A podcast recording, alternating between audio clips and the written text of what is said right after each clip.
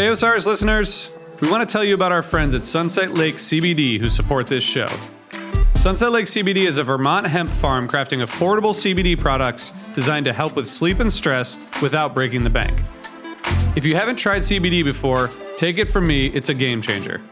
I use Sunset Lake's tincture every night before I go to bed, helping me get solid, restful sleep. And their gummies are great for daytime. Check out their new Good Vibes gummies, which have just a bit of hemp derived THC to help you relax and unwind. Sunset Lake CBD crafts products with hemp grown on their family farm and ships them directly to customers. They have tinctures, salves, edibles, coffee, smokables, and even pet products. By the way, their CBD chocolate fudge is awesome. Check them out today at sunsetlakecbd.com and use coupon code TIME for 20% off all products. Sunset Lake CBD, farmer owned, Vermont grown.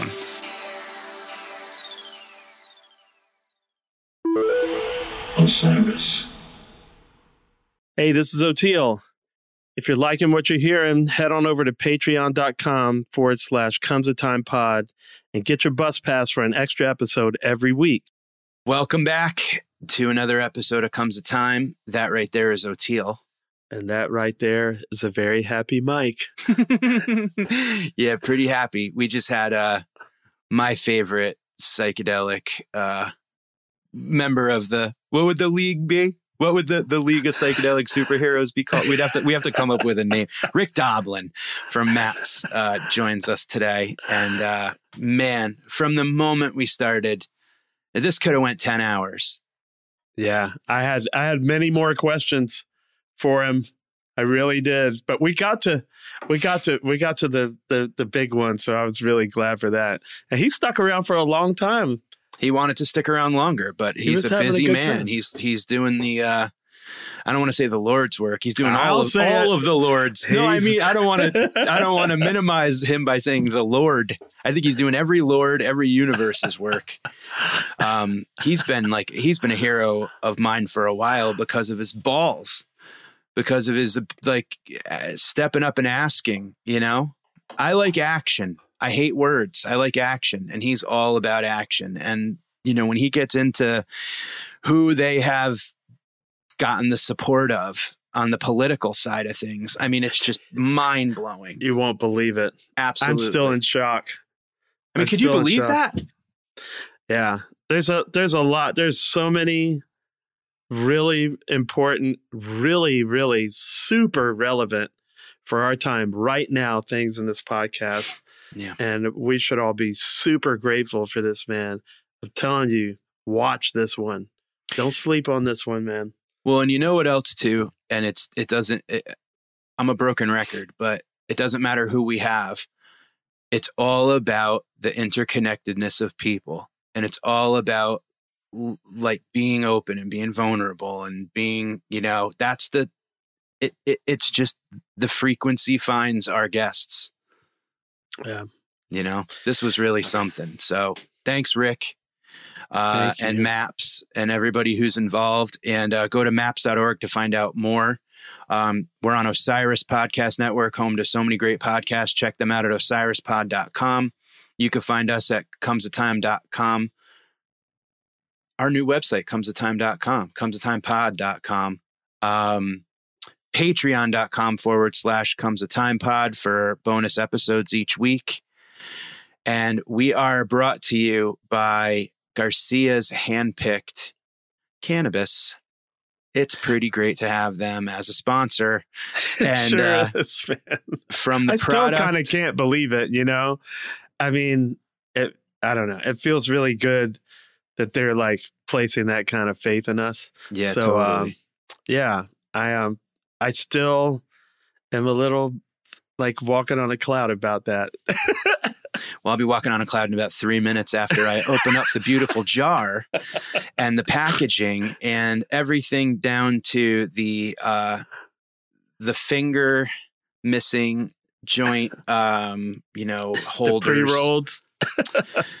the pick shaped uh, edibles. Um, go to garciahandpick.com and find out all about it. But uh, enjoy this episode with Rick Doblin. And uh, he's an extremely busy man. We can't thank him enough for, for joining us. And uh, love you, Oteil. Love you too, man.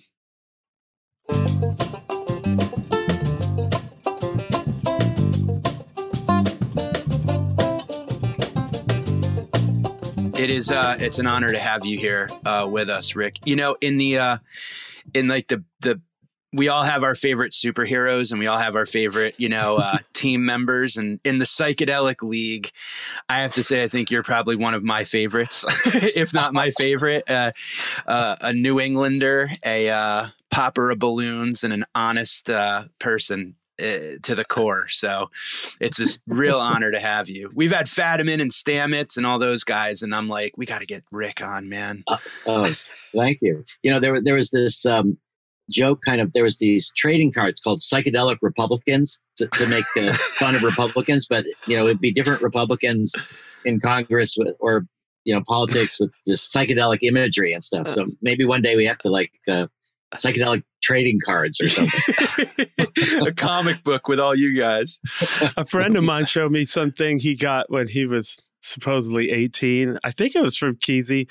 it was a little card like almost like a fake membership card, but I think it said the League of the Sufficiently Twisted. Does that ring a bell? That does. I've never seen that. No, but it sounds like it would be from Kesey. uh, actually, I think it was from Leary. I think it was from Leary. Oh. Oh, the League okay. of the Sufficiently Twisted. I don't know. One of those. Babs and them used to hand out cards like passing like saying that they got passed like that you you're a member of the either the sky pilot club which is babs's other uh, gang he's he's had sky pilot, but uh, uh, yeah, or you passed the acid test. Yes, yes, that's right. That's right. Well, you've been uh, extremely busy, huh? You are uh, you're going to have yeah. the Guinness Book of World Record for the most amount of podcasts in a month, or what? that's true. Well, I, I think that our research is starting to succeed in a big way, and so I see the main issue now is public education and trying to prepare people for what's going to be happening. And it's not so frightening and it doesn't turn everybody into hippies and they drop out and you're not all going to get psychotic and go crazy and you're not going to have deformed babies from chromosome damage and stuff. So I think the public education is something I'm very much um, focusing a lot of my time on it must be a relief. I mean, how did you survive the 80s? I mean, I lived through all the Nancy Reagan, just say no. I mean, just 50 years of propaganda. But you were like doing this back then when it was yeah. at its height. Like the book, you were the boogeyman. Yeah. Well, I think in 1984 is when I worked with the first PTSD patient with MDMA. And I saw ah. that it worked. And that's where I had a nonprofit before MAPS. And we organized to try to pro, uh, protest once we knew the crackdown would come against MDMA because it was an underground therapy drug under the code name Adam, but it was also being used in public in ecstasy. So it was clear that it was going to be doomed because Nancy Reagan was, you know, out for blood. And the problem with MDMA was that there weren't any problems. you know, here you've got this drug that people are taking, they're enjoying it, they're not going nuts. It's, you know, and so that got in the narrative that got in the way of the narrative of the war on drugs and it was heartbreaking when um, we actually won the first lawsuit against the DEA to try to keep MDMA's therapeutic use legal. And the DEA administrative law judge said it should be Schedule 3, means illegal for recreational use, but legal for medical use. And the administrator of the DEA rejected the recommendation. Hmm. And we won twice in the appeals courts on their rationale Eventually, the DEA lawyers figured it out how to satisfy the courts. And so MDMA is criminalized. And that's where I realized in 86, the only way is through the FDA. I didn't know that, you know, 35 years later, we'd still be working on it.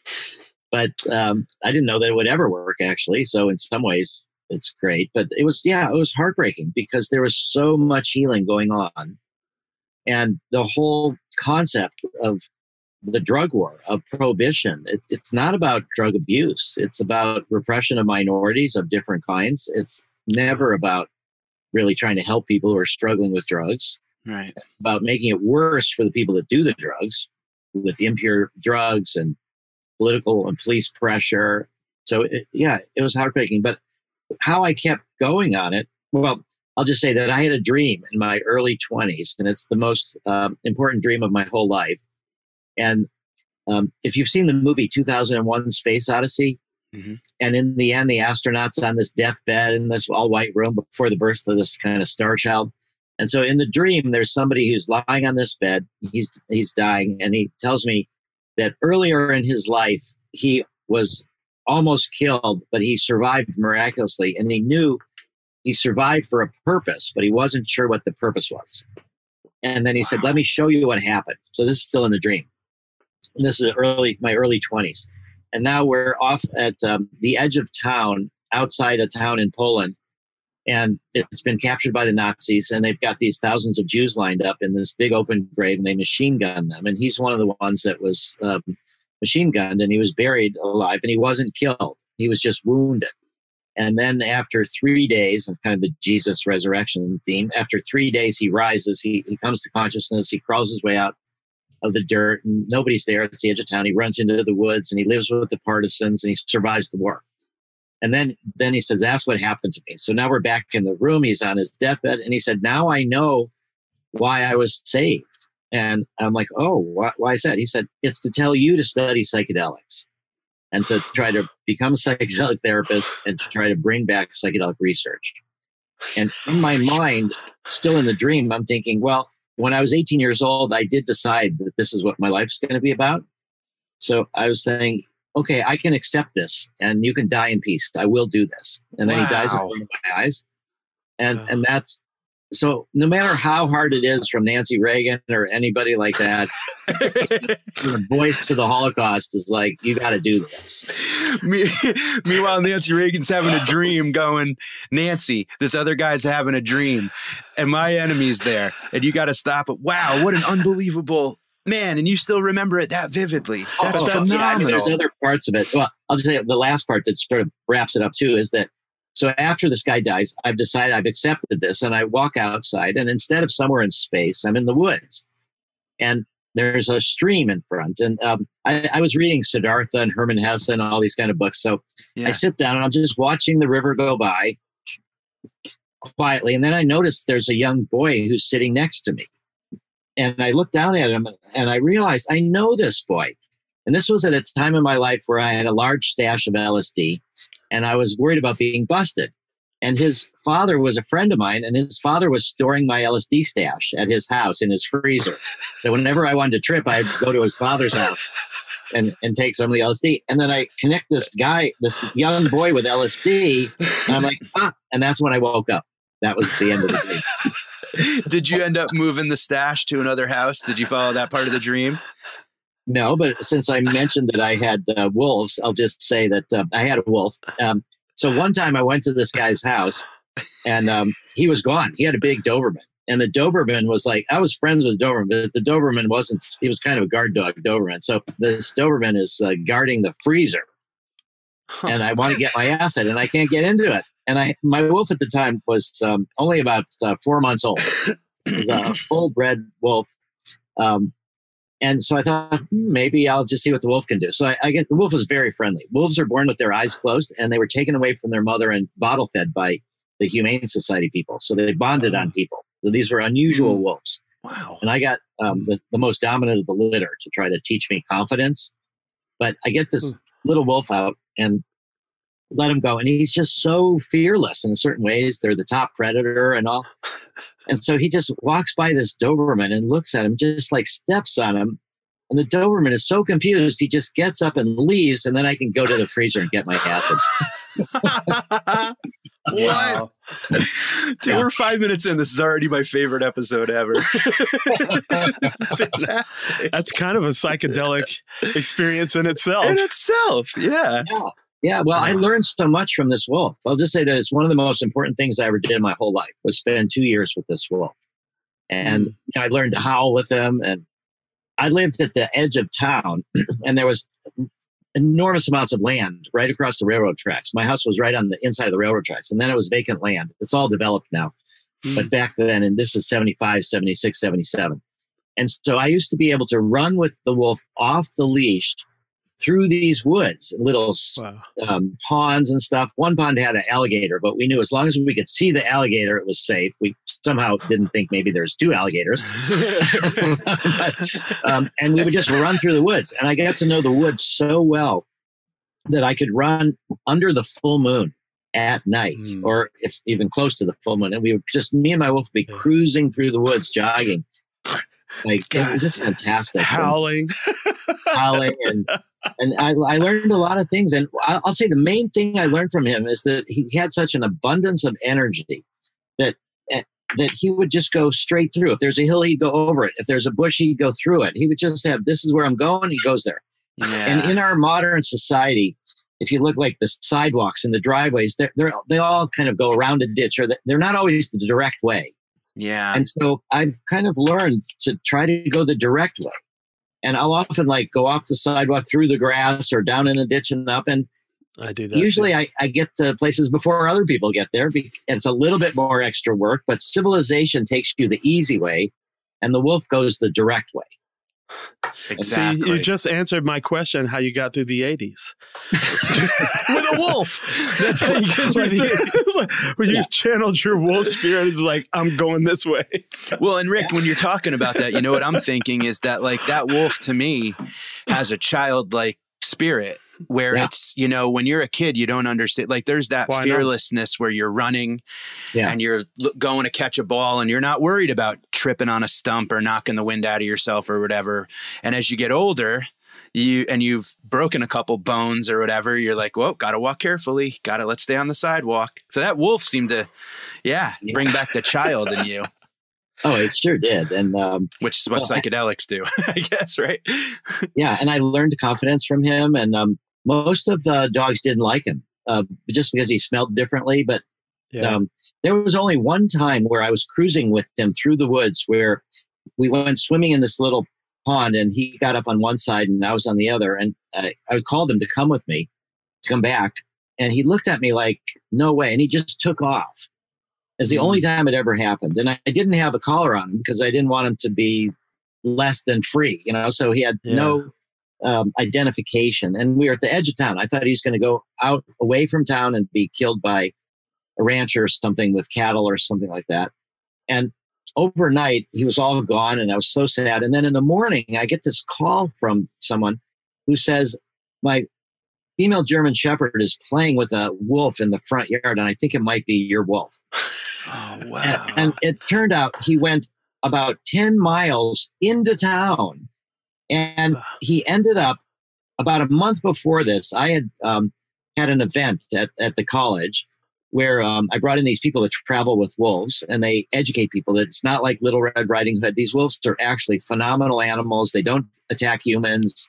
It's like drugs. The myth of the horrible, murderous drugs, murderous wolves, the, the reality is totally different. And this guy had come to this uh, talk.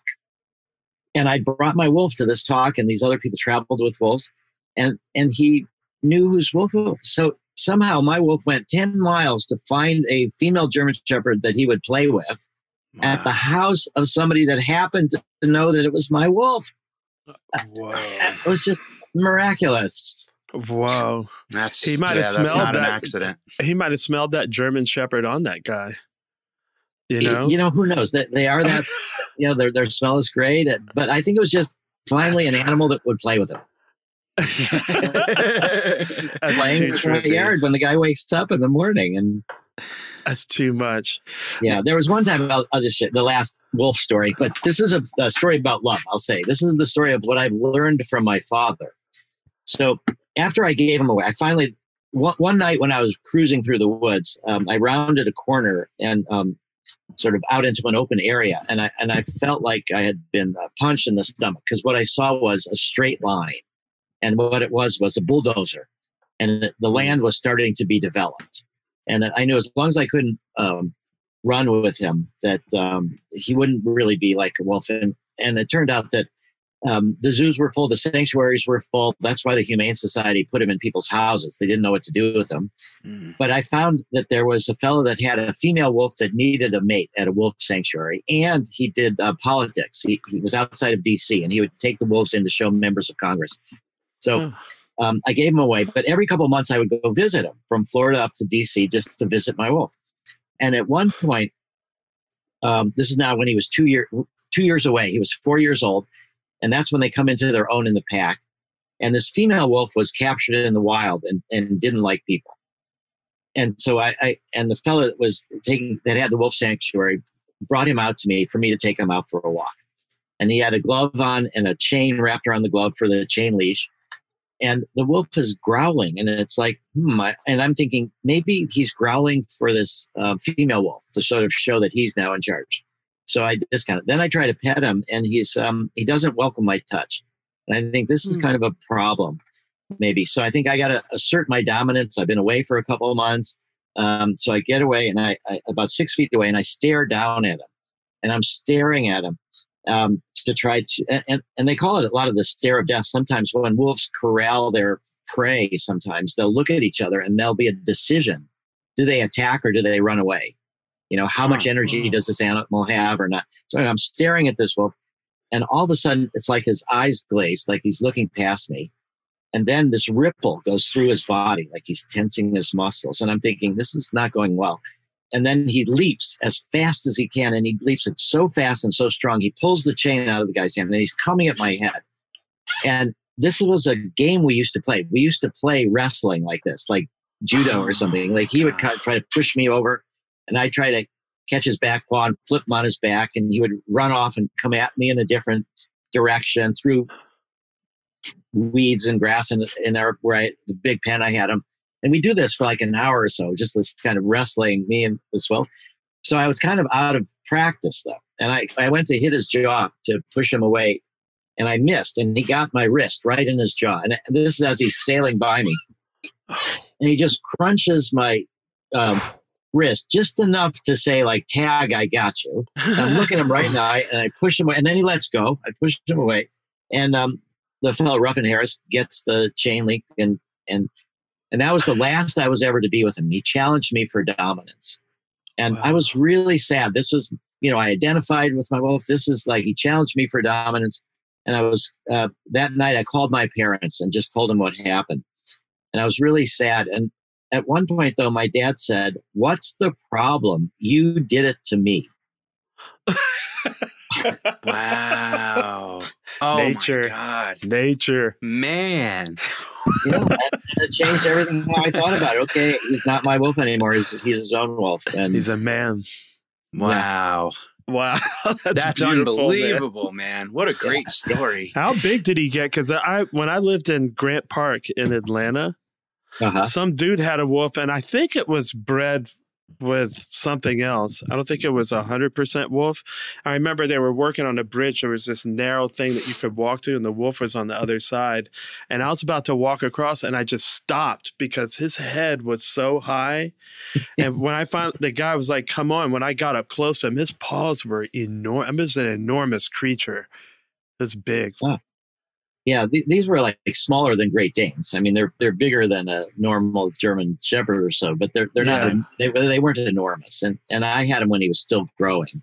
Yeah, too. So he was about 70, 80 pounds, but but he was so gentle, and they have such um, good control of their jaws. Oh, here, here's another thing about wolves that's in a way better than people, which is that when they have this struggle for dominance in the wolf pack, and usually they will have the younger wolves as they're starting to feel stronger. They have a little bit of a physical fight with the uh, current leader of the pack. But almost never do they kill the old wolf. They yeah. find a way where the wolf finds a new place in the hierarchy. But wow, they keep the wisdom of the old. They don't kill them. And so in our societies, a lot of times you see this where, you know, revolutions, all that they kill the old people that are you know, the yeah. new people take power, they kill the old people. But that's not the way wolves and wolf pack have learned to survive. Well, and also if you think about like Native American communities, always revere the elders and yeah. make sure that they're taken care of, and and that's something that's they probably learned through observing wolves. Yeah, I think so. Oh, and just by the way, so there was this seven-year-old girl that was um, um, her brothers had um, snakes and dogs and stuff, and she lived in the neighborhood. And she was a friend of my uh, of my wolf. I called him Phaedrus. The book was Zen and the Art of Motorcycle Maintenance. Yeah, yeah. and Phaedrus is the character, and it's the Greek word for wolf, and it's uh, it's in the Plato dialogues. You know, Phaedrus is the guy from the countryside, and they talk about it as the taming power of love is the dialogue. And, and, but this uh, woman, Holly Pipple, she was little kid, but she loved this wolf. Now she's out in Montana. She's grown up, of course, and she uh, is a wildlife photographer, and she she works on Ted Turner's ranch, and he's Mm. breeding wolves, or, or not breeding wolves, but letting them live there. And he's got this enormous ranch, so that she's uh, does all these photographs of wolves Wow. out in the wild. cool. It's, How it's neat. amazing. So yeah, I'm so glad we had a chance to sort of divert from Totally. No, it's all. Absolutely. Yeah. Well, you know, but that that phrase, the taming power of love, it makes me think. You know, as I was reading up on your or watching interviews that you've done about the varieties of psychedelic experience and how dreams are a psychedelic experience Yes. that everybody can relate to that might be afraid of drugs, and I think religious experiences and stuff like. What if? What do you think about love being like the ultimate psychedelic experience? Oh yeah. Okay. So uh, I'll um. Okay. So now I'll say. So I took MDMA by myself I, I totally agree, and I took MDMA by myself in 1985, camping out all night, and this was on the edge of the Pacific Ocean in Big Sur. And so the Ooh. mountain came down right behind me. Yeah. There was a bunch of boulders out in the ocean, and so the high tide came around me. But I had this little perch where I was uh, protected from the water, but the water was around, very close, and the sky is incredible. The stars there are amazing. There's not much light, and I was working with Brother David Steindl-Rast, who's a Roman Catholic monk. He's a kind of mystic, and he's very ecumenical. But he was willing to try MDMA. I met him in 82 when MDMA was still legal. He was willing to try MDMA in the monastery in half doses as an aid to meditation. It Mm. quiets your mind. You can really Yeah. focus. And if you have this deep moment, you can sometimes um, learn how to do that on your own without the drug. That's Right. that's the idea of the therapy. You have this experience and you integrate it without the drug. Or and so Brother David was very much um, finding value in MDMA. There, there was one other monk Nice. uh, that was using MDMA. At one point, Father Bruno, who was the head of the father of the monastery, came and he said he wanted to have a meeting with me. And he said, "What are my monks doing with your drugs?" But I explained it to him, and he said, "Okay." He let it continue, nice. which was amazing. So Big anyway, Sir, I- man. You can't beat it.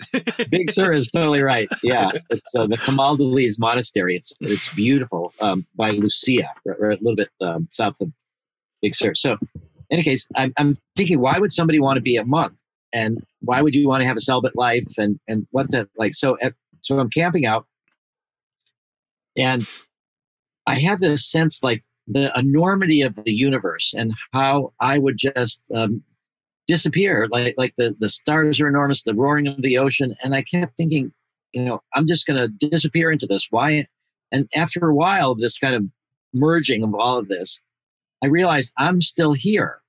And i'm like well why am i still here? And then i had this feeling that um, that i was here because of gravity and that gravity was sort of holding us together. And then i had the sense that gravity is the force of love. So that's how it relates to your question.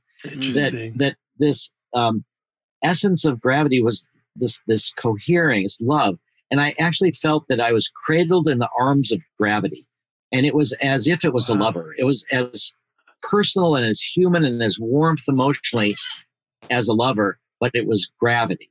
Wow. And this was the most That's mystical experience I've ever had of my life. And I felt that love is woven into everything in the universe. And it, it made I never was as lonely. I didn't have a relationship at the time. I was all on my own. And uh, it, it sort of cured a certain kind of loneliness. And now Interesting. 30, 30 years after that, I was at a conference that Brother David was speaking at. And um, I was sitting next to him at dinner. And, and I've kept in touch on and off with him. But um, but this was a great opportunity to talk. And so I said, the most mystical experience of my life, it was thinking about you. And I just want to share with you, you know, what you think about it. And um, I said, first off, you know, I kind of realized that that um, this warmth of this experience, part of being a monk is like um, you don't have romances stuff so that you connect with everybody or everything. So you don't personalize it, it's everything. But then I said it was about gravity and cradled in the arms of gravity. That was my insight. And then he was quiet for a moment. And then he said, I think about gravity every day. Wow.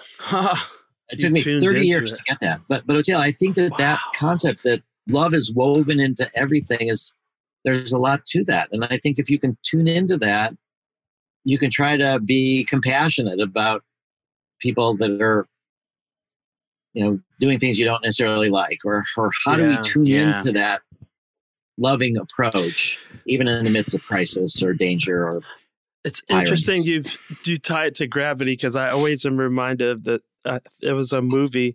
The title was "The Unbearable Lightness of Being," yes yeah, and I remember how much that phrase struck me because the the times that I felt despair or hopelessness or severe anxiety, I felt like I didn't have gravity, like I could blow away like a leaf. I felt untethered. Hmm. And I never really associated gravity with like comfort necessarily, like on the surface. That's weird. Yeah. It's interesting. we, Yeah. we would just be um, atoms disconnected and off into infinite emptiness Yeah, but I never tied it to love or safety or now you got it's crazy. I mean, do you think there must have been something like telepathic going on for him to, you know, be thinking about gravity every day and you like tuned into that and just like that's really that's amazing, man. Yeah.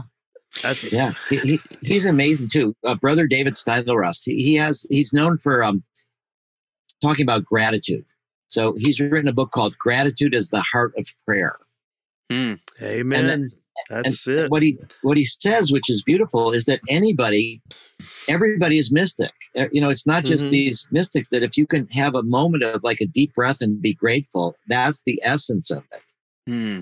And that Yeah. anybody can do that at any time it's not that you have to be a monk for 30 years That's Yeah. Jerry Garcia 101. yes, it is. or great and not just him, but all of them. Robert Hunter, really. Yeah. all of the all, all of them. yeah You know, earlier in our conversation too, you mentioned confidence a couple times, and I think that um, when we talk about love and we talk about gratitude and confidence, I think that one of the things that, whether it's the chemically uh, induced psychedelic experiences or meditation or floating or writing or whatever it may be, um, when you're someone that has a lot of anxiety, what you start to realize is that like love and all of that is the absence of a lot of feelings. I think I tend to look at now the opposite of like if I'm feeling love and I'm feeling gratitude, I take a minute to acknowledge what I'm not feeling because I'm so used to feeling the opposite, the things that make me critical or the things that make me judgmental or the things that make me more you know, I think that and lately with experience and with microdoses of psychedelics and stuff, my goal going in is to meet emotions before they take over me. Like I'm trying to catch it a step ahead and use it for what I can use it for and then let it go before it encompasses everything. So I think that that's interesting way to think about it that love is an ultimate psychedelic experience and um, uh, you know because it is that feeling of you can't love your the moment you can't if you were sitting in that pocket in Big Sur and you were like, I have to do this, I have to do that, I have to do that, you would have missed the fact that those waves were even crashing. Yeah. But you were loving that moment so much that you were free enough to think of the most simple thing, which is gravity. Yeah, and it was the MDMA that really helped me also Right. to get into that state. But also what you're saying about this flowing, and it's I'm sure it's true for music, it's for other things, is that the difference between a difficult trip and a bad trip is resistance. Mm. And so if you're resisting it, it gets to be quote what people call bad trip. But if it's if you let it flow, it could be difficult, it can be sad, it can be grief. But if it's flowing through you, it's um, you live with it and you learn from it. And what we've learned also in psychedelic therapy is that when there's resistance, usually the trip lasts longer because it's like this energy that you're kind of, you know, ratcheting down, and it takes us. Yeah. So that when you resist it, it persists. And when the you, psychedelics are like, I'll wait. well, it's interesting because uh, all the religious, you know, systems say you have to surrender. So it's like quit resisting, surrender, and then you'll you can work through it faster. It's, it something you said in an interview that is along those lines. said the full expression of an emotion is the funeral pyre of that emotion. Uh, it's it's part with what you were saying, Mike, about the emotions, you know, and that's how I think of like Black Church. That without therapists, without whatever, you know, that was in there to go have the full expression of that emotion and get it out.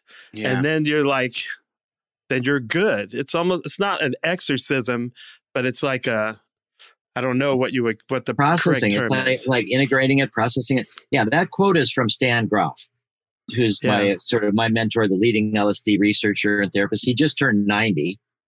wow. Uh, he's he's an incredible man, and um, be, because sometimes you feel like in an LSD trip, like it'll never end. That that you're you know if, if it's you're Yeah. you're worried I'll never be sane again, or uh, you know the, these kind of moments like it's never going to end. And the solution is to accept that that it'll never end. Get get in the full. Let it Yeah. feel like it's. And at the moment you're fully in this, it'll never end. It'll be like this always. You you stop fighting it, then it changes. That's very interesting.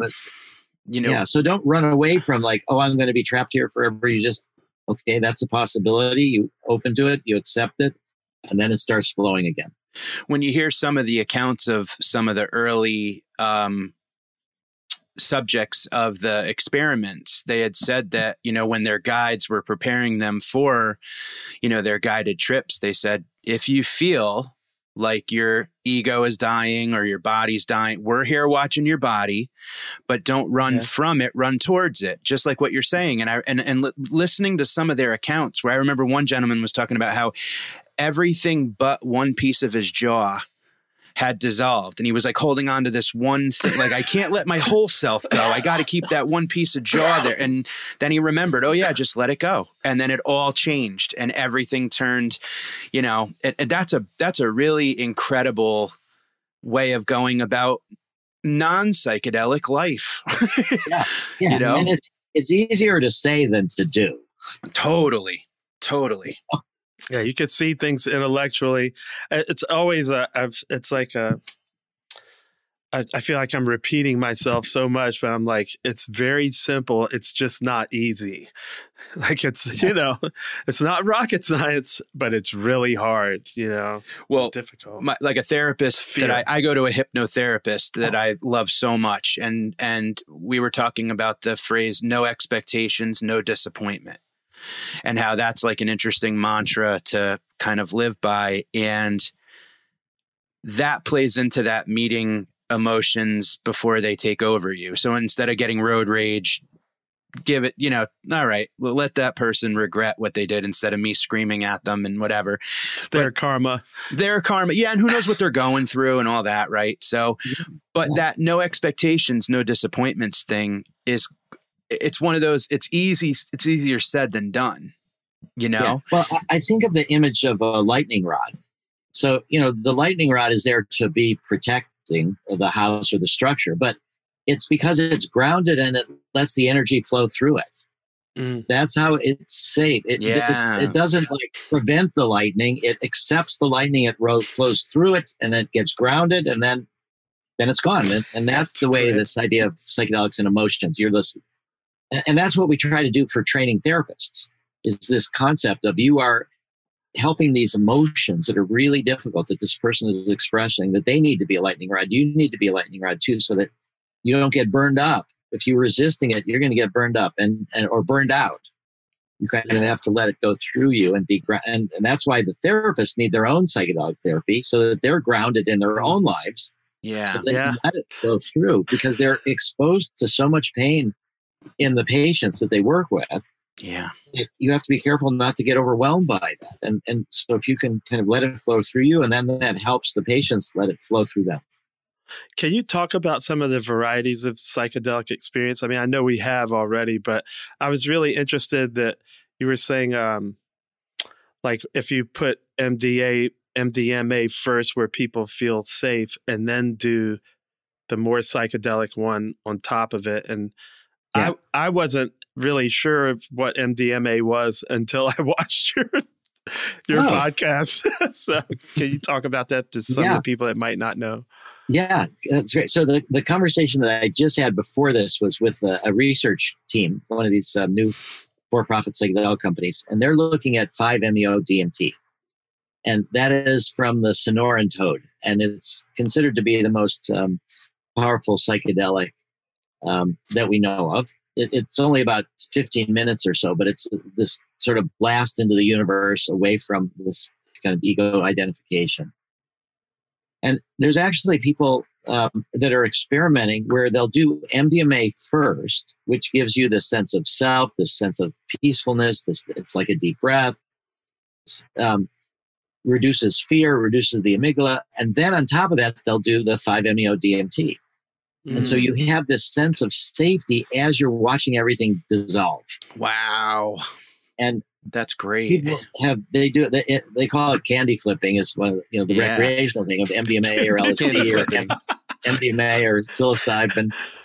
So there's Done more and more therapists that are really thinking about that. So that um, you know, because on the one hand, the classic psychedelics are this ego dissolution, you know, merge with everything, you know, and of course, all sorts of memories and things come up, and that's what you work with in therapy. So it's not this beautiful, always mystical connection you know, it, it sort of reduces the barrier between the conscious and the unconscious mind. And that's what we're talking about, like with dreams or something. But when you have a base of sense of self acceptance and reduction of fear, mm-hmm. then when you layer on top the other psychedelics that are more neutral emotionally.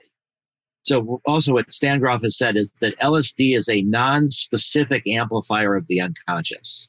Mm. Right. They take it and, and you, you can't predict what's going to happen. It's it's non-specific. But MDMA is more specific. It's more mm. about warmth, love, connection, self-acceptance, empathy, and and we know it's oxytocin is the hormone that's released with MDMA. So there are different ways to experiment with it and different ways that people use it in therapy. But what I like to do is the in a way the opposite is to start with the hard stuff to start with the lsd or the psilocybin and then stuff comes up and then people have uh, a challenge kind of a courageous challenge to let go you're kind of struggling and then a couple hours later you add the mdma and then that smooths it out and helps you to integrate it the parachute. The parachute is a good way and yeah, yeah and, and, to give one example that there was um, one time I was working with this. This is back in 1984 when I knew this was the first person I ever worked with with MDMA, and I talked about it in my TED talk, but I didn't tell this part of it there.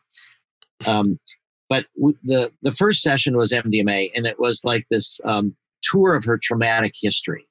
You know, it wasn't just this brutal rape and physical assault; that it was other things that happened in her childhood and all of that. So it was like a tour of all of this trauma, and it was a good start. But I thought, I thought of um, MDMA is like polishing the diamond, and I thought of LSD as like the diamond cutter. Mm. That hmm. there's kind of this depth of, of, yeah. of LSD. So you, you, sort of cleave the diamond and then you polish it with MDMA. So I thought, okay, we'll switch to LSD. This was a, a week or so after the first session, and she was um, suicidal depression, PTSD. Hmm. And so with the LSD, um, she got to this place where it was um, a foreign planet. She was on this foreign planet, and there was two suns, and she was baking to death. And it was just mm-hmm. this terrifying situation that she couldn't go beyond. The fear was too great. And so I thought, let's add half a dose of MDMA. And just to, and so we we did that, and she agreed to do that. And that was the breakthrough. And then what happened was because of the reduction of fear with the MDMA and the self acceptance, this scenario shifted from two suns to one sun. And it was actually after she had been um, raped and beaten up, and she was left outside under the sun. Oh, wow. So it turned from something symbolic that she, it was too fearful for her to deal with. And then the MDMA added this element where it condensed into her own life, her own experience. Wow. Man. And that that's how these go together. And then what what happened next was that she explained that it was date rape and that this guy had told her that if she ever told about it or told his name he would kill her oh, and this God. was like 10 years before in a different country but he was wow. cap he had sort of made her prisoner in his, Yeah. her own mind. Yeah. And so for Yeah. her to be able to just tell the story and say the guy's name and to tell that broke the spell. Wow. And you know, and then I asked her, you know, um, what did you like about this guy? This was a day rape, and and and then she um, she kind of vomited, and this idea that she had sort of done it to herself, and not not really at all, but and then she kind of came to this idea that um, he liked animals, and Hmm. one of the things that had made her feel suicidal in a way is that she could never trust her judgment because her judgment had left her so astray. And once she could look at it that, okay, my judgment was he liked animals, I could trust him. And now she can say, okay, now not everybody that likes animals is trustworthy. She could recover her ability to differentiate. Now she's married, she has a child, she's one of our main therapists who trains other therapists. Oh But, wow. but that gives a sense Beautiful. of the MDMA LSD combination. And it's Yeah. the same way of doing it with, um, you know, psilocybin or 5-MeO DMT, um, other kind of things. But but sometimes when people sail through, when they're open and not resisting with LSD or something, you don't need to add MDMA at the end. You know, it's Yeah. just a it's a different approach to do sometimes. And um, I think for a lot of people who are coming to psychedelics sort of new, it's a good way of learning that you have the base of the self-acceptance, the self-love, the, the, the reduction of fear, and then you layer on a classic psychedelic, and then you do this dissolving. yeah. And it's kind of preparing you one day for doing the psychedelic, the classic psychedelic by itself. And because what we're doing is uh, psychedelic drug development, the FDA wants you to do one one variable at a time. Mhm. So we're studying MDMA. Other people are studying psilocybin. Other people, we've done some LSD work. Other people doing LSD work, and ibogaine, all these different drugs. Once they're approved on an individual basis, then therapists can start putting them together in Mm. different ways. And there may even be research one day too about the combinations. But I think it's it's there's so much to explore, and there's so many nuances. And what we're really trying to do is build the field of psychedelic medicine. The goal is for these therapists not to be an MDMA therapist or a ketamine therapist or a psilocybin therapist or LSD therapist. The goal is for them to be psychedelic therapists and then to be able to sort of personalize and customize and combine for each individual patient in their series. And, and I think this is a point for me to add now. The goal is mass mental health. Humanity as a whole is in danger. We're destroying It the is. planet. We are killing each other. So we need mass mental health.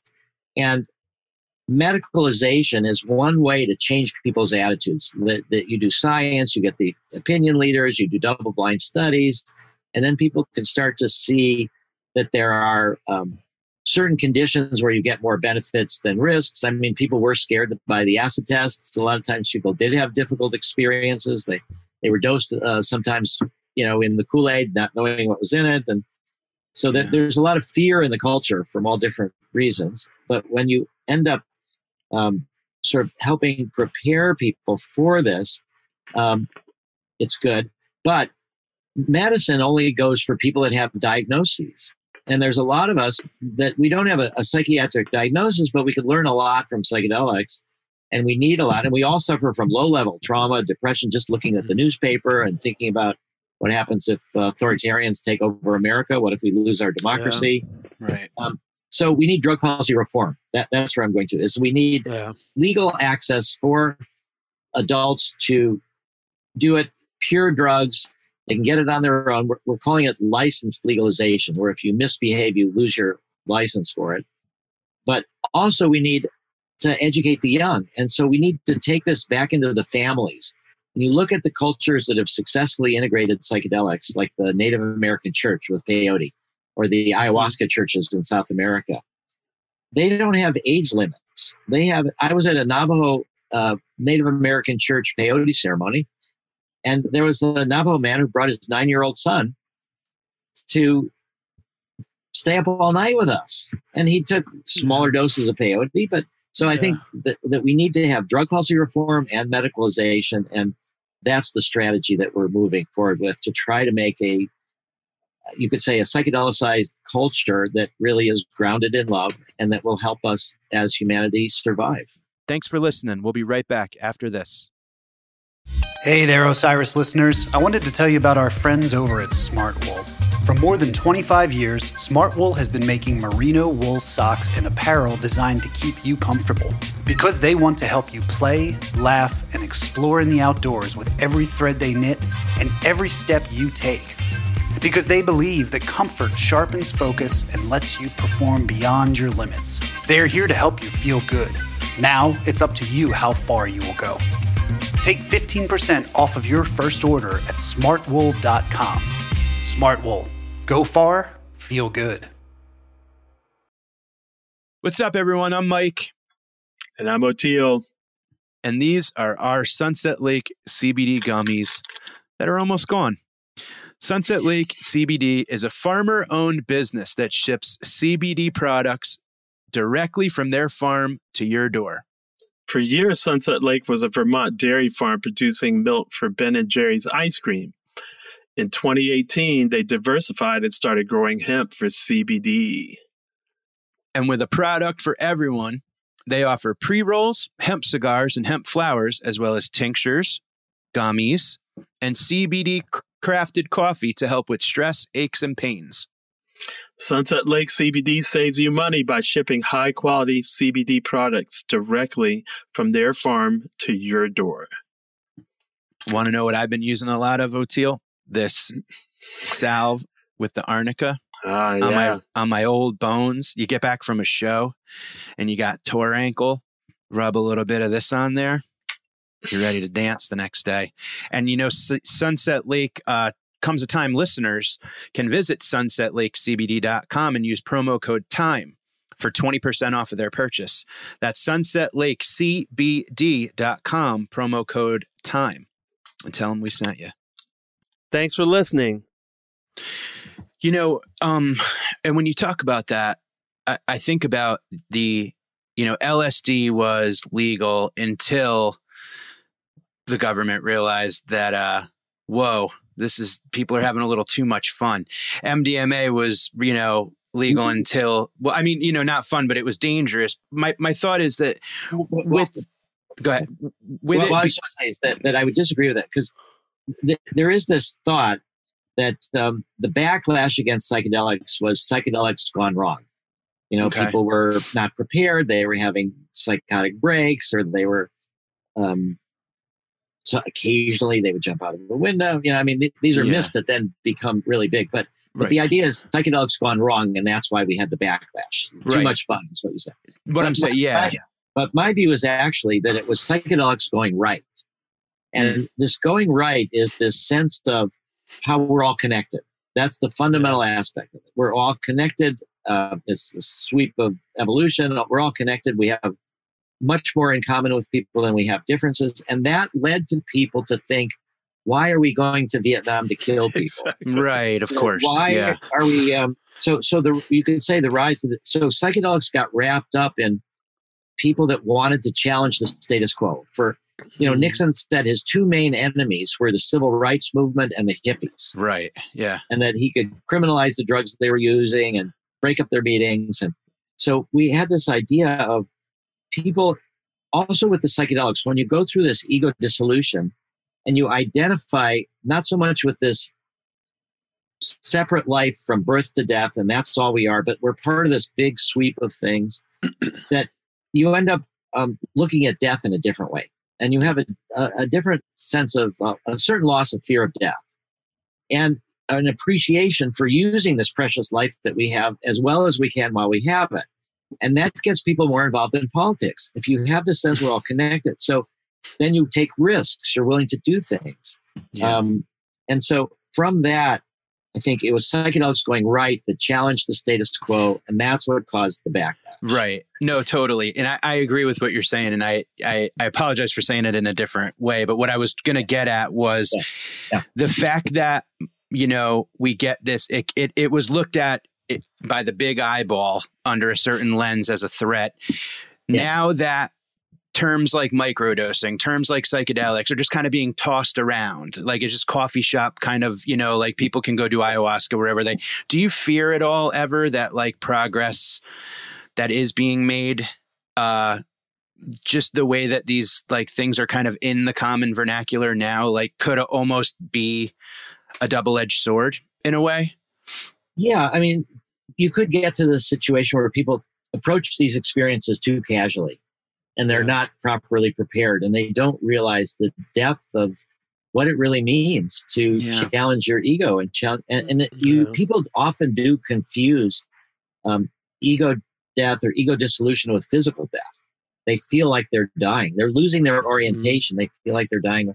So so i do worry somewhat that you know people will underestimate the power of these substances and just say all right i did this i did that now i'll try this and then they're not prepared but i do think that over the last 50 years since the uh, backlash happened you could say beforehand in the late 60s but in 1970 was the controlled substances act Right. and that's Nixon declares the war on drugs and psychedelic research wiped out around the world. That since then, we have made enormous progress as a culture. And one of the things that happened, you know, if you remember the Beatles coming back with Maharishi Mahesh Yogi and Mhm. learning meditation, and he's this strange guy in these strange robes, and people were really scared in the 60s. Like, this is a foreign thing. Now you go to your YMCA and there's mindfulness and meditation, and meditation is everywhere. So we've kind of taken meditation from being this weird thing that people in strange countries and weird robes did to something that we all do. Yeah. Also, we've taken yoga, yoga at the time in the 60s. People were worried you do yoga, you get into uh, you know foreign religion or, or, or this. So we've integrated Cult. yoga. Also, death and birth in the 60s. Um, people didn't talk about death much. Uh, the first hospice in America was 1974. Now we have Okay. about 6,000 of them. Wow. Uh, women were tranquilized in the 60s and in the 50s when they gave birth, and men were not allowed in the delivery room. Now we have Yeah. birthing centers and all. And if you look at art and music and the, the kind of, um, you could say psychedelic jam sessions, even, or the imagery in movies and, and, and advertising. So we've sort of taken psychedelic imagery and we basically, as a culture, um, integrated everything but the psychedelics. And the other thing that's different now is that there's a general sense that the drug war is counterproductive. You know, it's racist. Yeah. It's it's um, mass incarceration. It w- last year was the most ever of people dying from opiate overdoses. Yeah. Over ninety thousand people died from opiate. Over- so how is the drug war helping? And in Yeah. fact, Yeah. the most of the people that died from uh, opiate overdoses uh, started with legal opiates from their doctors. The Yep. Sacklers, they're the bet the the uh, Pablo Escobars of the Yeah. corporate world, you know. Yeah, and they're getting away with it too. I mean, They are getting away with their fortune. And um, I actually Yeah. had a, a talk with Richard um, Sackler. Really? And, uh, yeah. Whoa. And so, Oh, geez. so this was a couple years ago. And what um, what I was saying to him is that um, I would like him to donate for ibogaine research. hmm So To get off the shit he was peddling. exactly, exactly. And in the end, he said no. Wow. You know, and and then a few months later, they came out with this patent on a drug to help you come off of opiates. They So I gotta was like, make oh money God. both ways. Yeah, Amazing. it was Really it was amazing. pathetic. So, but I did have this discussion with him, and it was wow. yeah. You, there, there's That's all like these people- Marlboro selling e-cigs. So let me ask you this. This is fascinating to me because I never feel like I'll ever be in the position to talk to one of these people. Yeah. Is he just like, you know, because I always hear this thing, which I always, my knee jerk reaction is to go, that's bullshit. But, oh, well, he's actually a nice guy. I'm like, no, man. What, how many deaths is he responsible for? Right. So is it it's just that he is just like a capitalist and just sees everything in like a number sheet? Or, I mean, I'm, I'm asking you to make a value judgment that I'm sure Yeah. you're not. That's Yeah, well, in a way. but know, I, what I do you think? this- um, I, I think that people are really good at rationalizing things that they Yeah. don't want to see. Yeah. yeah. And Amen. I, I do think that the blame is always elsewhere. Oh, it's the doctors, or it's the patients are weak, or I, I think that. Well, this is pretty funny. Yeah. So he, he he started saying as well, he would need to um, evaluate my proposal, and he said our corporate responsibility office that we've just set up needs to look at this. we just so this is after the end of the opiate crisis. They finally have a corporate responsibility office, and Oh. um, and and they said no even. But I, my guess is that they think of um, that there's loads of people in pain. I mean, it's again, everything is good and bad. The opiates are great for people in pain. It's just if you get dependent on it or you Come overdo it, and, and so I think that they're Yeah. but they I, I think they're they're rationalizing and that's my sense is that um, he's trying to preserve this idea that they did mostly good and it was out of their hands and other people the fda did wrong or every the, the, the fault is all everywhere else and in bureaucracy, there's plenty of blame to go around always. Yeah. well, that's one of the things that you know. Even in in I, I like about you in particular, Rick, is that you don't have a problem approaching and asking for things. Like you push the envelope. You go donate to this, or or we need funding for this, or or push this through like you know Congress or whatever. Like you're you're Yeah. you're up front, and that's awesome. well I, I just came back from houston on friday Mhm. where we had an event with congressman dan crenshaw So Oh, he is, um, very much an so- match. yeah he, but he's, he's very a much vet, a, right? a right-wing republican Yeah. But he's a navy seal Yeah. and a former he's got an eye patch you know and but he has heard from all these navy seals that what they're getting from the va is not helping them enough Mhm. and they're going down to mexico for ibogaine and 5-meo and some of them are going down to south africa i mean south america for ayahuasca and some of them are going for underground mdma therapy and he's heard enough of these people telling these stories that he's now one of our main allies in congress and we- Dan Crenshaw, and we have. Uh, I, we, I actually gave him uh, when I was on Joe Rogan. You know, I gave Joe Rogan the um, psychedelic research department T-shirt, and he wore it during our interview. so we gave the same T-shirt to Dan Crenshaw. Not the exact same, thing, but, the same design. Can we so, can we get a couple of Yeah, those? can we get a couple? yes, you can. Yes, you can. We'll send you that. Oh, And- please. They're so good. And then we, um, Tim Ryan, who's a member of Congress from Ohio, and he's going to be running Yeah. for Senate in Ohio. I mean, his um, talk on the House floor denouncing the Republicans for the insurrection and for voting against the commission, and he's eloquent. I mean, he's like the Yeah. opposite spectrum of Dan Crenshaw, but they're working together with us on a bill, a bipartisan bill to give 25 million to the Department of Defense for psychedelics and 25 million to the VA. So we're finding these um, unlikely collaborators.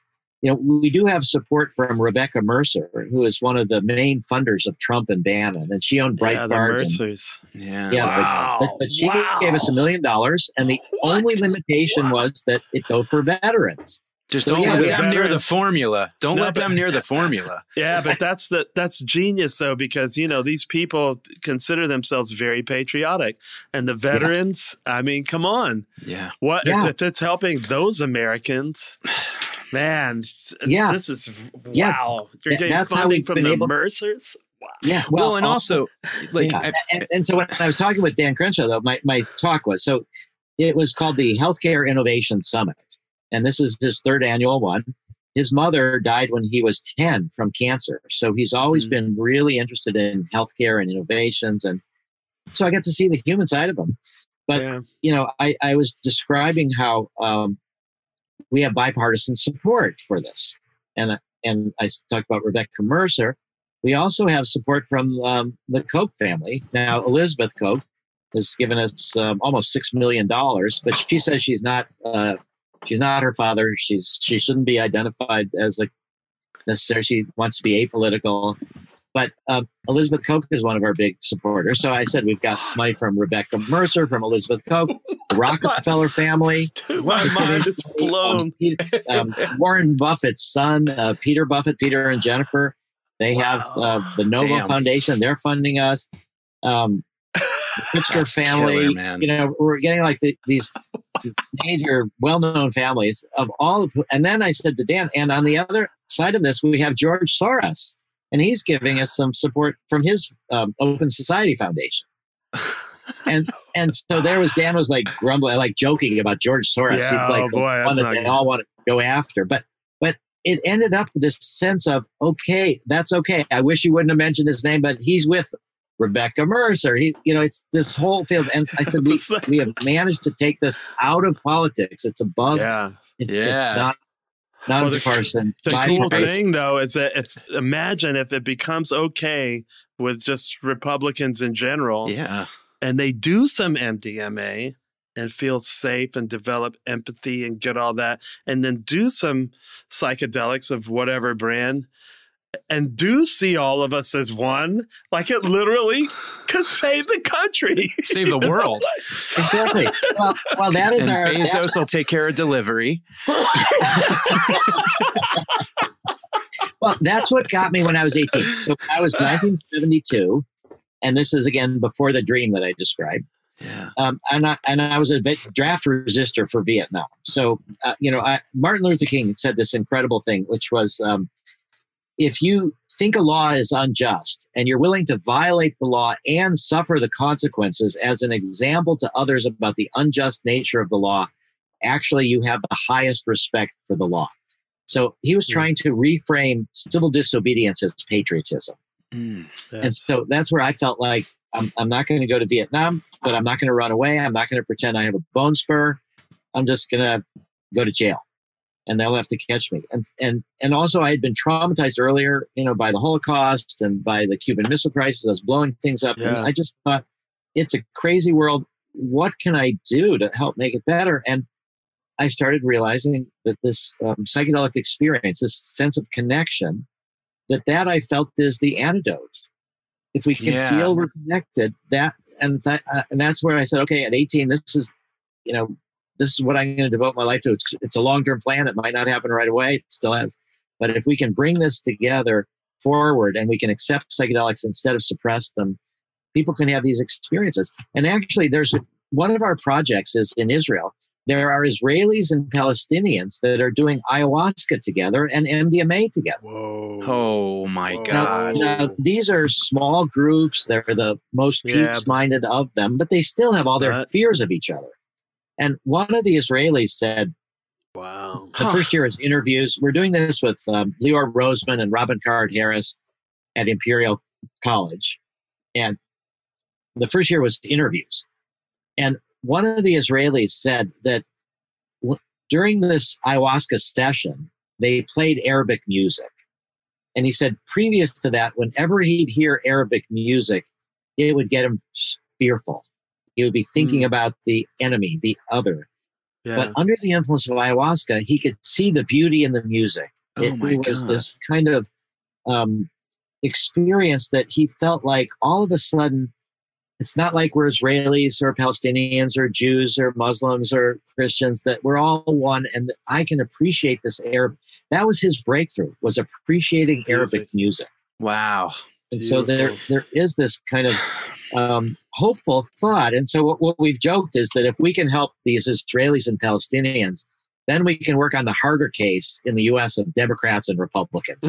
I mean, and, and, you know, as you're telling that story, I'm kind of thinking about veterans. I'm not a veteran, and I would never ever begin to, um, you know, pretend like I've ever experienced anything of that magnitude. And I- I can only imagine how load off their shoulders, refreshing an ego dissolving psychedelic experience would be. I mean, just because when you're pumped full of, you know, this is what you're fighting for, this is what you're doing, you know, this, this, that, you always have to kind of have that, you know, guard up, shield up, don't trust anyone kind of, eh, and then to be able to get a, you know, someone to like a, a, a chemical or a substance or a spirit to go, you could put the shield down. You're a human and love yourself, and we're all part of a bigger thing, man. That has to be a massive load off.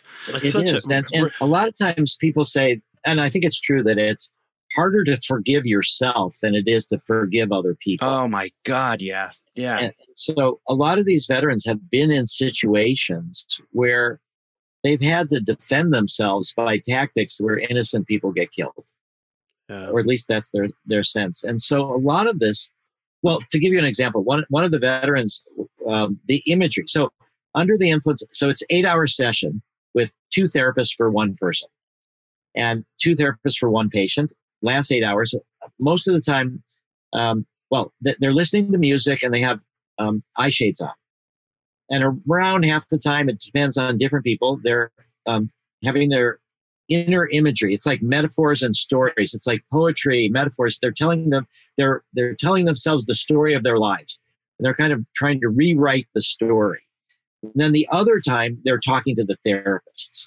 But this one veteran had this image of um, his problem was rage. That, that, he came back from Iraq. He's super easy to get mad, and um, and other symptoms, nightmares, all this stuff. He was very problematic with PTSD.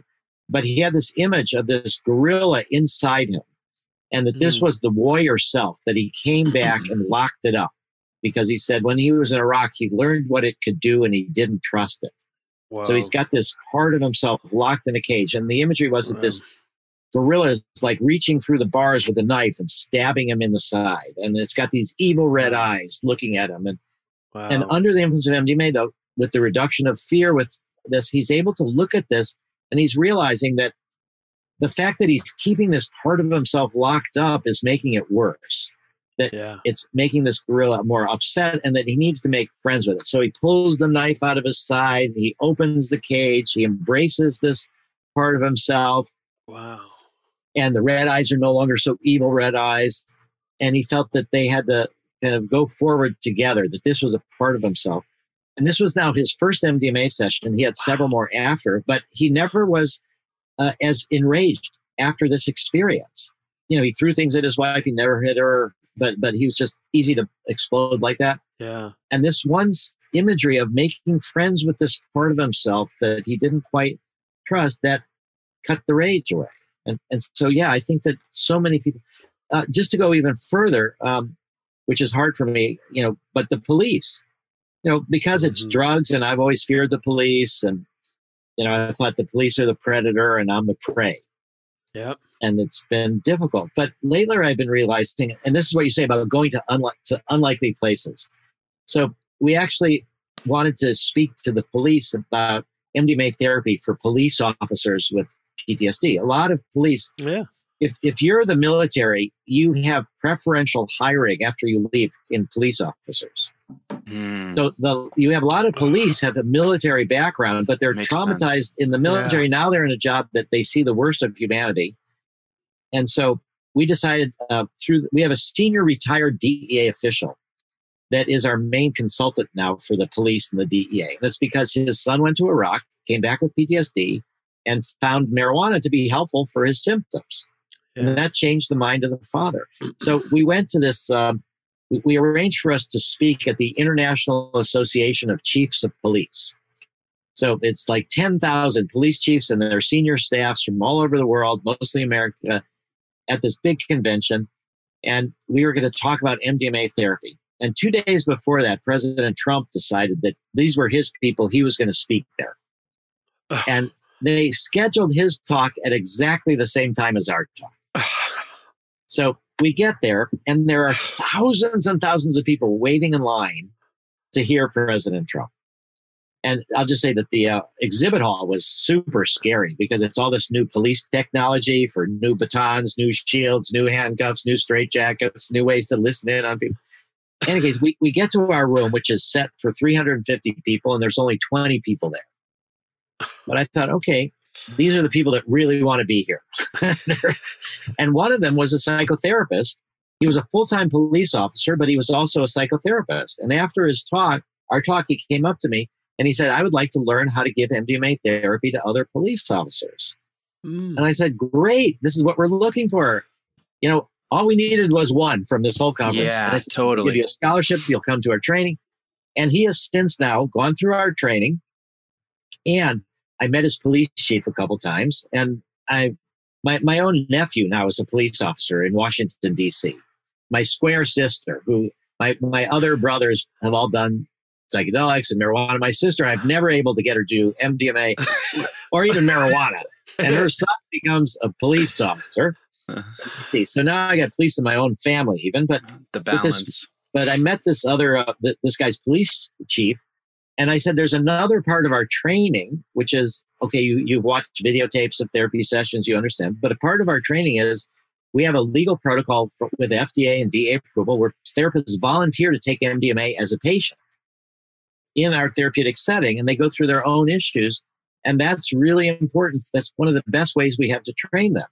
And so I said, We'd like to offer this to you. And so his police chief eventually said yes, that they let this police officer come into one of our studies to get dosed with MDMA to see how he could then help others. And there's a um, documentary that's going to be made about uh, Michael Pollan's book, How to Change Your Mind. I'm in the middle of it right now. Four different series. Each each one is going to be on a different drug. One of them is going to be MDMA. And so this police officer was filmed potentially for this documentary when he was taking MDMA for the first time. so it, it's like working with the veterans, working with the police. So now we have a fair amount of Wow. allies we're building among the police, even and firefighters. Of course, they they have traumatic jobs, and we've had a bunch Yeah. of firefighters in our studies. So we're we're trying to identify Amazing. where the resistance might come from the culture, and how do we make it so that this time around we don't have this. You could say like an immune system. The society reacted like oh my God, the counterculture, I got to suppress it all. But now we're trying to come in 50 years later with hopefully a smooth landing. and that's where that that's that's fantastic and then you know who has to be followed by that is the spouses of Oh, okay. So, I'm Yeah. yes. All right. So Yeah. um, one of the things that happened um, in um, Austin was, uh, yeah, this fellow Aubrey Marcus, who started a company called Yeah. Onnit for supplements. He works with Joe Rogan. Um, they've just um, been bought by Unilever. And Mm. so Aubrey's, um, you know, sold his shares and stuff. And so Super rich. I was telling Aubrey, so I did a podcast, yeah, with Aubrey. Um, and this was um, on Sunday. um, but what was um, so afterwards, we talked, and I said the most important non phase three project that I'm doing, that I'm fundraising for, it's for the spouses in a way. It's called cognitive behavioral conjoint therapy. So conjoint means Mm. couples or dyads where one has PTSD, but you bring the person that they're in relationship with that's affected by their PTSD. Yeah. And those people get ignored most of the time. So, absolutely Mike, I'm really glad you mentioned that because those people get ignored. And so there's this approach where you bring both people into the therapy the person with PTSD and the, the, their relationship. And so when we've tried to do work with the Veterans Administration and to get them they are so resistant. But I started in 1990 to, to say, we'll pay the VA to study MDMA. And we'd work with therapists and doctors, and they'd want to do it, and it would always be stopped by politics, by the political stuff. Yeah. But in 2014, we had Senator Jay Rockefeller and Richard Rockefeller, who was chair of the board of advisors of Doctors Without Borders. And Senator Jay Rockefeller was on the Senate Veterans Affairs Committee. He persuaded the FDA to let us um, pay to do a study with one of their researchers, and she had developed this cognitive behavioral conjoint therapy. And they'd heard about MDMA as the love drug, the hug drug, good for couples therapy. So they said, start there. And so Cool. we've done now six um, dyads where both of them are in the therapy, but both get MDMA, the person with PTSD and the person they're in a relationship with. And so part of this is couples therapy, and part of it is helping the person with PTSD. And the results were better than anything ever Yeah. with the cognitive behavioral conjoint therapy without MDMA. The results were extraordinary from these six couples. So we're now we're trying to raise 1.2 million Canadian in order to uh, do a bigger study. And all we needed, Yeah. we, we had more than half, but I needed $480,000, $240,000 a year for two years. And so after the podcast with Aubrey, and he just sold Onnit, and, and I said, um, this is my, my big thing that I'm looking for. And um, he said, um, all right, I'll do it. It's done. So Aubrey just donated $480,000 oh fantastic and and so it's Wow. couples therapy and MDMA for PTSD, and so and this is what we hope to bring into um, the Veterans Administration eventually that they can do that as well as just MDMA for the one person. But yeah, so the the spouses that's and fantastic okay, so that that leads to just another point, which is that um, the psychedelic clinics. There'll be thousands and thousands of these psychedelic clinics once MDMA becomes medicine. They'll start with the patients, but then they will expand into the family members. Yeah. So if you've got somebody that's dying of cancer and you're, you, you know, they're the patient, but everybody's suffering. So yeah. these clinics will eventually, from the patient to the families, and then I think eventually they're going to be like a site of initiation. So let's say you want to get a license to do psychedelics. You want to be able to do this. You first off go to the psychedelic clinic, and it's free, paid for by all the taxes of the people that are buying it, and you have your experience and you know what you're getting into. Then you get a license. Then yeah. you can go ahead and do it on your own, and you can do it in a recreational setting or with friends, or you can do a deep therapy on your own with your peer support. But um, there's a, a group called um, VETS, which is uh, Veterans Exploring Treatment Solutions, but they're focused on ibogaine and 5-MeO and MDMA. And Amber and Marcus Capone. Amber was, uh, I mean, Marcus was also a Navy SEAL, and so he knows Dan Crenshaw. He's the one that's helped with others convince yeah. Dan Crenshaw he should get involved. But they've talked about how in these military families, the, the military person gets the attention and the spouses are what are left behind. And the kids. So I don't know and the kids. You to say yeah. that, but it was so right.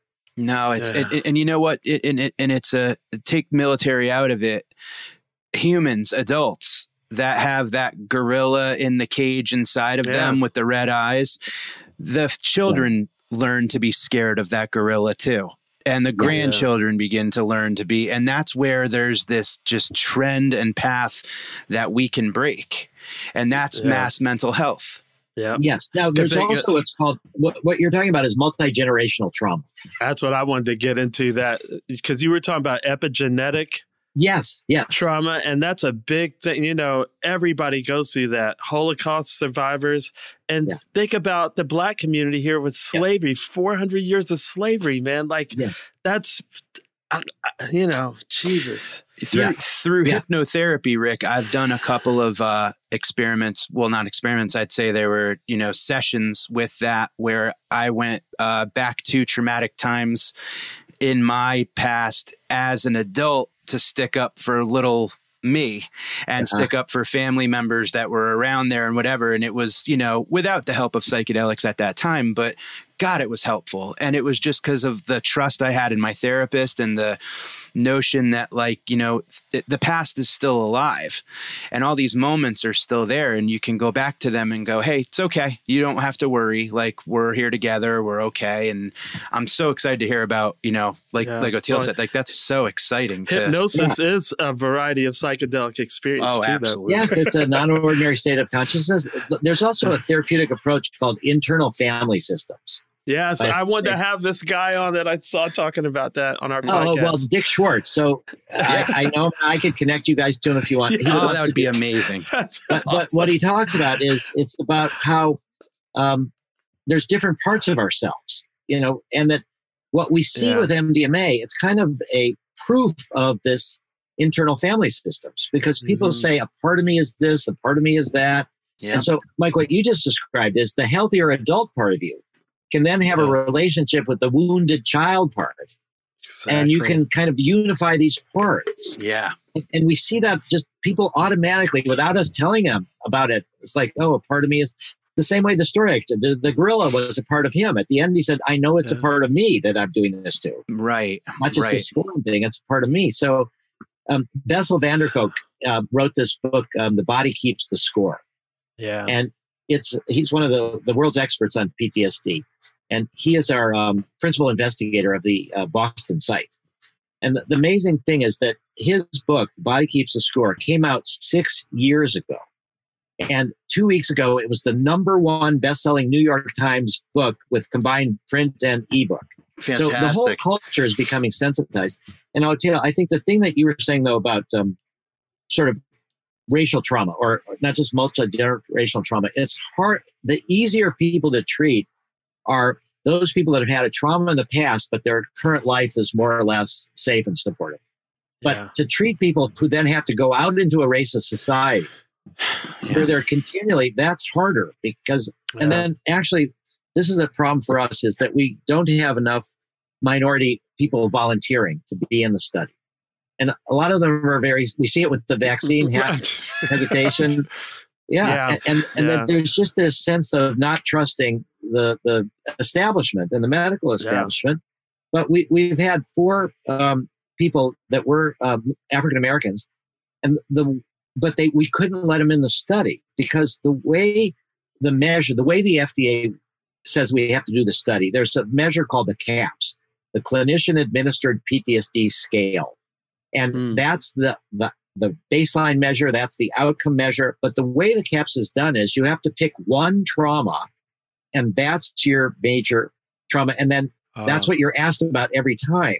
And so these four people who were African Americans who had a history of multiple, different kind of traumas, Mm, they couldn't pinpoint one to Yeah. say everything is the reference trauma. It's like a lifetime of, of problems. just go. They should just go. I'm black. Yeah, they just point to That's their my arm. trauma. This, this is Yeah, it right here. Just pick. I'm black, and just it'll cover it. But I see what you said. I'm joking, but Yeah, Wow. no, but it's it's right. So so we- we're we're I mean we we very much want so if people want to volunteer for the study, let me just say that you can go to um, mdmaptsd um, dot com and or I mean dot org mdmaptsd.org and you'll learn about um, where you could volunteer if you want to do yeah. uh, volunteer for the study.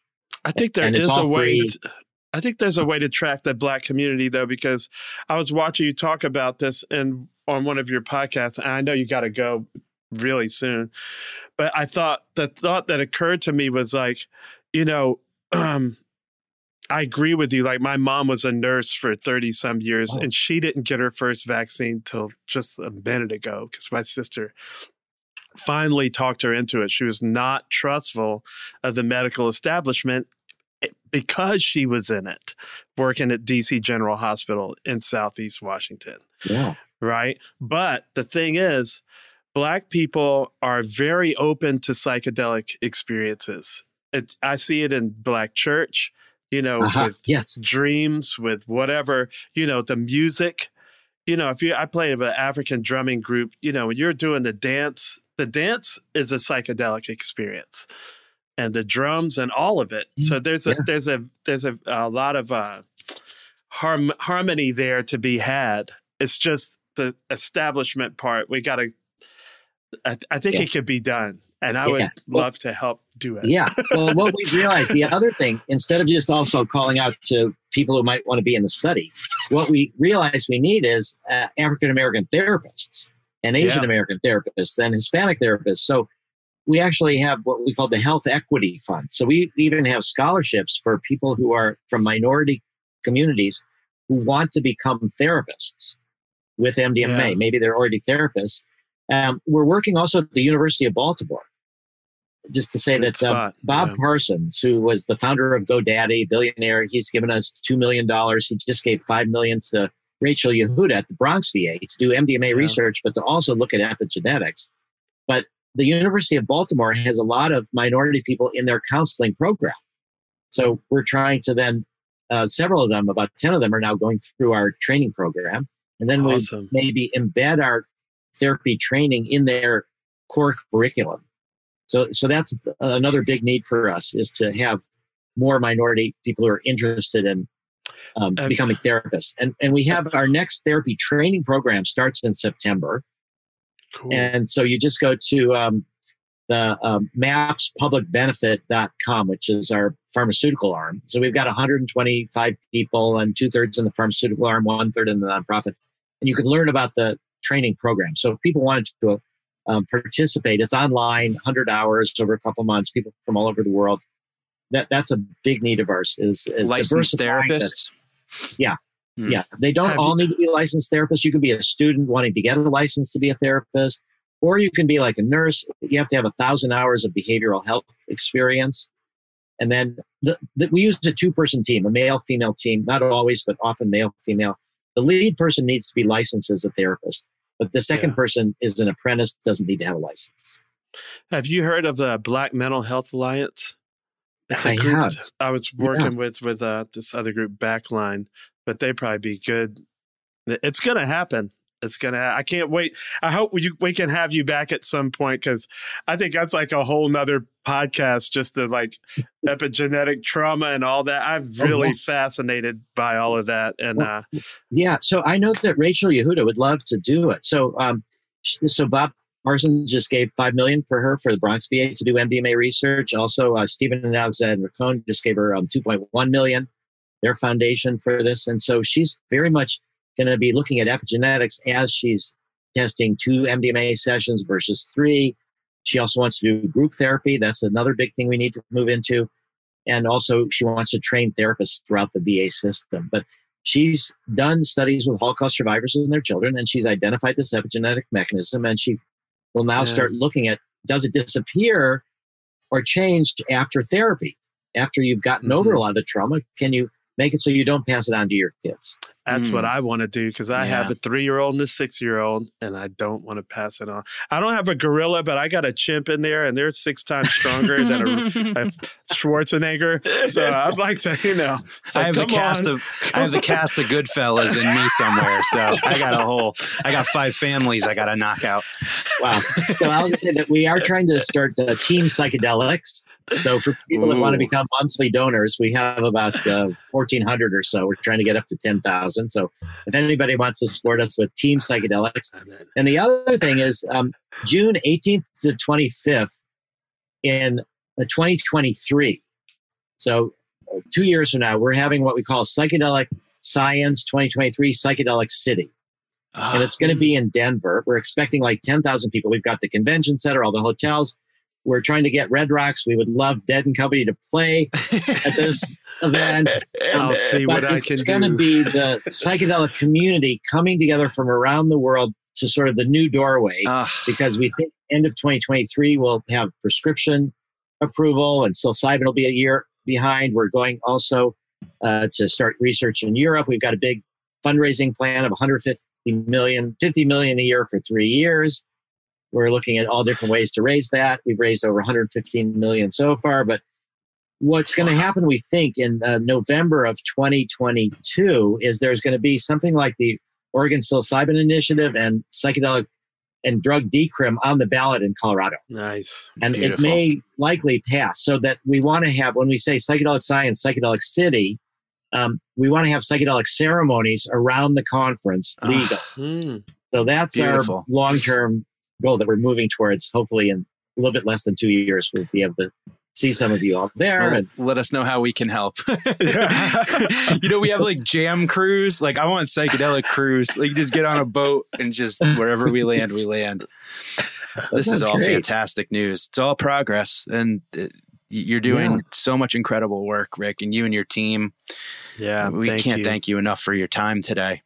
Yeah, well, thank you for helping us spread the word. And it's been a pleasure. I mean, this time has flew by. We'd love to It have you back if you if you'd be happy to come back. Yeah. We'll have yeah, you for and sure. uh, I don't know if you, I can send you some pictures of me and my wolf. yeah, Please. please. Do Yeah. kind of, uh, okay. and some I'll do that. t-shirts. I, I need that psychedelic research society. Uh, yes. Okay. We'll I'll do that. proudly Too. wear it. So. I'm gonna make a T-shirt. It's gonna have you and a wolf on this side and Martin Luther King on this side, and be like, Mount Rushmore. you do." it." Oh, oh, okay. There's time. Let me. I'll be a little bit late for my next thing. Let me, let me just want to say one Yes, thing. Is that yes. There's the um, the Good Friday experiment, yes, which is I wanted to ask you about incredible. So it's about. It was Timothy Leary did it. It was 1962, and it was trying to figure out can psychedelics promote a religious experience, and the experiment took 20 divinity students from Andover Newton Theological School. They went into Boston University's Marsh Chapel, and they all had um, a pill. Some had psilocybin, some had placebo, and I did a 25 year follow up to that study. And but but what I want to share is that the minister for that was um, Reverend Howard Thurman. Yeah, And so he is one of the more outstanding African American uh, ministers. But the important thing is that he was studied with Gandhi. And he was Martin Luther King's mentor because Martin Luther King got a PhD at Boston University and he worked with Howard Hmm. Thurman. And Howard Thurman was Wow. very interested in the mystical experience and the political implications of that. So Yeah. when Leary and Walter Pahnke, who did the experiment, came looking for a place in church to do this ceremony, they went to Howard Thurman. Hmm. And he said yes, that they could do it. And Howard Thurman is the one that really got um, nonviolence into the civil rights movement in the 60s. He's the one that counseled Martin Luther King from his time with Gandhi and others. And I'll just say on the plane home Wow. from um, um, Austin, I watched the movie uh, about John Lewis yeah, and about how he was um, such, you know, marched with Martin Luther King and was beaten up, arrested 45 times and all this. But I think this connection, this hope of how that Reverend Howard Thurman had, that this mystical experience, if we feel our connectivity to each other, that really can have political implications. Absolutely. And for those that are interested, we I recovered the actual sermon from 1962. So we have the tape recording of Howard Thurman speaking on Good Friday Oh wow! while the people in the basement chapel were doing psilocybin. Oh, I gotta hear that. yeah, I would love to hear that. Yeah, I'll send Oh, you the that'd link to that. Yeah, please do. this is Yeah, amazing. so Howard Thurman and this idea of um, how nonviolence becomes part of the civil rights movement, wa- a line from Gandhi. It was through, and there's a psychedelic connection to it. it it's just Beautiful. amazing. Wow, that's beautiful. That's, That's beautiful. great. Yeah, please put that out. Wrap that up in the t-shirt when you send it to me. Rick, stick stick with us for a minute. Everybody, thank you so much for joining. And please, uh, maps.org for everything, uh, Rick and company. Rick, thank you so much. Catch everyone next time.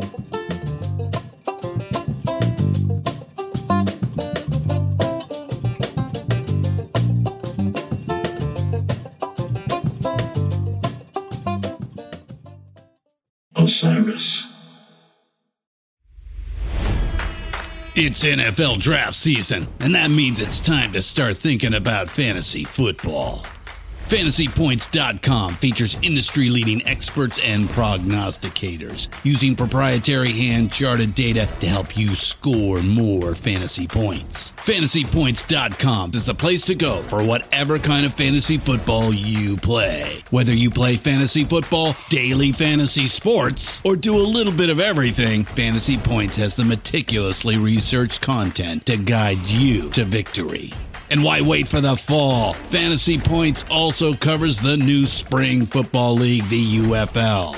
Join the guru, John Hansen, Scott Barrett, Joe Dolan, and other massive names in the fantasy football universe with an exclusive offer. Use code Pantheon for 15% off any fantasy points package, including the all in package, with access to every article, tool, and data nugget that Fantasy Points has to offer. That's fantasypoints.com and code Pantheon for 15% off at Fantasy Points. Fantasypoints.com, code Pantheon. Score more fantasy points.